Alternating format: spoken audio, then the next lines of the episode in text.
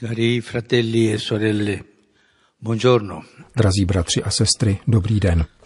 Na naší cestě k lepšímu porozumění nauce svatého Pavla se dnes střetáváme s obtížným, leč důležitým tématem, jímž je ospravedlnění. Co to znamená? Z nás hříšníků se stali spravedliví. Kdo nás ospravedlnil? Tento proces změny se nazývá ospravedlněním. Pravdou je, že máme své osobní hříchy, ovšem v základech jsme spravedliví. O této otázce se hodně diskutovalo ve snaze nalézt co nejpřiléhavější výklad apoštolova myšlení. A, jak to často bývá, dospělo se také k protichůdným postojům. V listu Galaťanům, stejně jako v listě Římanům, Pavel trvá na skutečnosti, že ospravedlnění pochází z víry v Krista. Ale otče, namítnete, jsem spravedlivý, protože dodržuji všechna přikázání. Jistě, ale z toho neplyne tvé ospravedlnění. Byl jsi ospravedlněn již dříve. Někdo tě ospravedlnil, učinil tě spravedlivým před Bohem.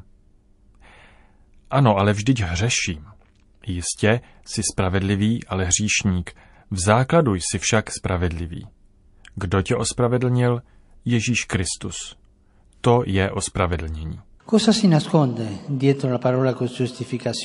Co se skrývá za tímto slovem ospravedlnění, které je pro víru tak rozhodující? Není jednoduché dojít k vyčerpávajícímu vysvětlení, ovšem celkově lze o myšlení svatého Pavla jednoduše říci, že ospravedlnění je důsledkem milosrdenství Boha, který nabízí odpuštění. Takový je náš Bůh, je tolik dobrý, slitovný, trpělivý, oplývající milosrdenstvím. Odpouští nám a ospravedlnění je Bohem, který v Kristu každému od počátku odpouští. Boží milosrdenství přináší toto odpuštění. Bůh skrze Kristovu smrt, a to musíme zdůraznit, skrze Kristovu smrt, zničil hřích a konečným způsobem nám daroval odpuštění a spásu. Hříšníci se takovýmto ospravedlněním směřují s Bohem a Bůh je přijímá. Je to jakýsi návrat k původnímu vztahu mezi stvořitelem a tvorem. Ospravedlnění, které Bůh uskutečňuje, nám proto umožňuje, abychom se navrátili do nevinnosti, již jsme pozbyli hříchem. Jak nastane ospravedlnění? Odpověď na tuto otázku sebou přináší odhalení další novinky v učení svatého Pavla. Ospravedlnění totiž nastává skrze milost. Jedině skrze milost. Byli jsme ospravedlněni čirou milostí. Takže nemohu, jak se to někdy dělává, jít za nějakým soudcem a podplatit ho, aby mi udělil spravedlnost? Nikoli.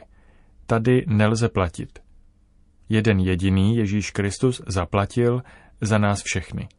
A z Krista, který pro nás zemřel, pochází ona milost, kterou Otec dává nám všem. Ospravedlnění nastává skrze milost. Apoštol si v živé paměti udržuje prožitek, který mu změnil život. Setkání se zmrtvých vstalým Ježíšem na cestě do Damašku.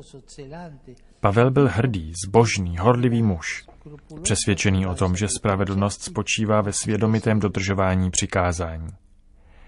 V oné chvíli si jej však Kristus získal a víra v něj ho v hloubi proměnila. Povolila mu, aby odkryl do té doby skrytou pravdu. Spravedlivými se nestáváme vlastní snahou. Nikoli, nýbrž Kristus nás ospravedlňuje svou milostí. Pavel je tudíž ochoten vzdát se všeho, v čem dříve pro sebe viděl prospěch, protože odhalil, že jej spasila jedině Boží milost. Byli jsme ospravedlněni a spaseni skrze čirou milost, nikoli za své zásluhy. A to nám dodává velikou důvěru. Jistě jsme hříšníci, ale ubíráme se životem v Boží milosti, která nás ospravedlňuje pokaždé, když prosíme o odpuštění. Avšak Bůh nás neospravedlňuje až v onu chvíli, protože jsme již byli ospravedlněni, ale přichází, aby nám znovu odpustil. Víra má tedy pro apoštola všezahrnující hodnotu. Dotýká se každé chvíle a každého hlediska v životě věřícího člověka. Od křtu až po odchod z tohoto světa vším prostupuje víra v Ježíšovu smrt a zmrtvýchvstání, které nám dává spásu. Ospravedlnění z víry zdůrazňuje přednostní postavení milosti, již Bůh bez jakéhokoliv rozlišování nabízí všem, kteří věří v jeho syna. Nelze tedy nicméně vyvodit, že pro Pavla již Mojžíšovský zákon nemá cenu. Naopak, zůstává neodvolatelným darem Boha a, jak apoštol píše, je svatý. Také pro náš duchovní život je zásadní, abychom přikázání dodržovali, jak jsme již mnohokrát zopakovali, ovšem také v tomto případě nemůžeme spoléhat na vlastní síly, nýbrž je zásadní boží milost, kterou dostáváme v Kristu.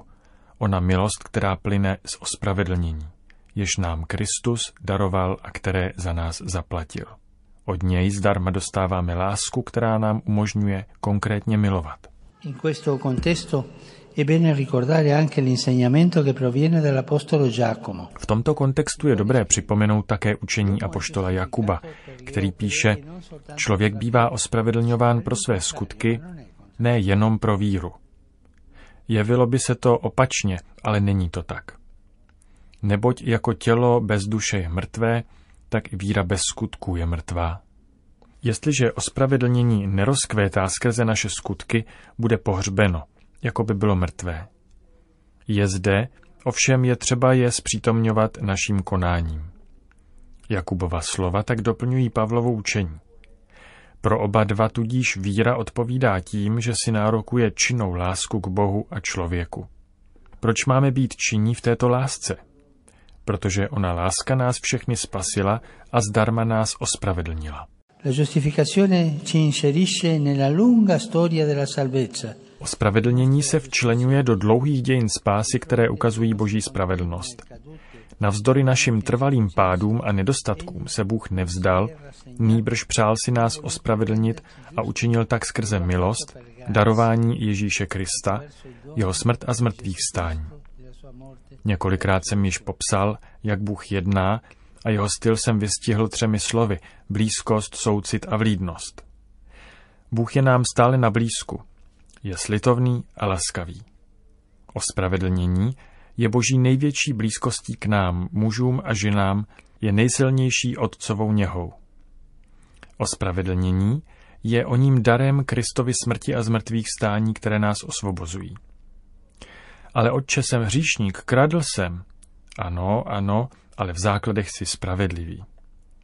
Dovol, aby Kristus toto ospravedlnění uskutečnil.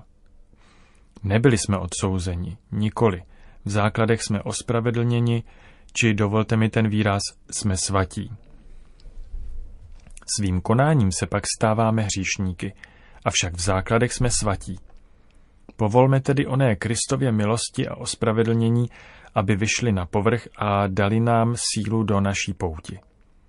Světlo víry nám tak umožňuje rozpoznat nekonečnost božího milosrdenství a milosti, která působí v náš prospěch. Totéž světlo nám také dává zahlédnout odpovědnost, která nám byla svěřena, abychom s Bohem spolupracovali na jeho díle spásy. Je nezbytné, aby se síla milosti snoubila s našimi skutky milosrdenství, podle kterých jsme povoláni žít, abychom dosvědčovali velikost boží lásky. Pokračujme v této důvěře, že jsme byli všichni ospravedlněni. Jsme spravedliví v Kristu a tuto spravedlnost máme uvádět ve skutek svým jednáním. Dobbiamo attuare quella giustizia col nostro operato.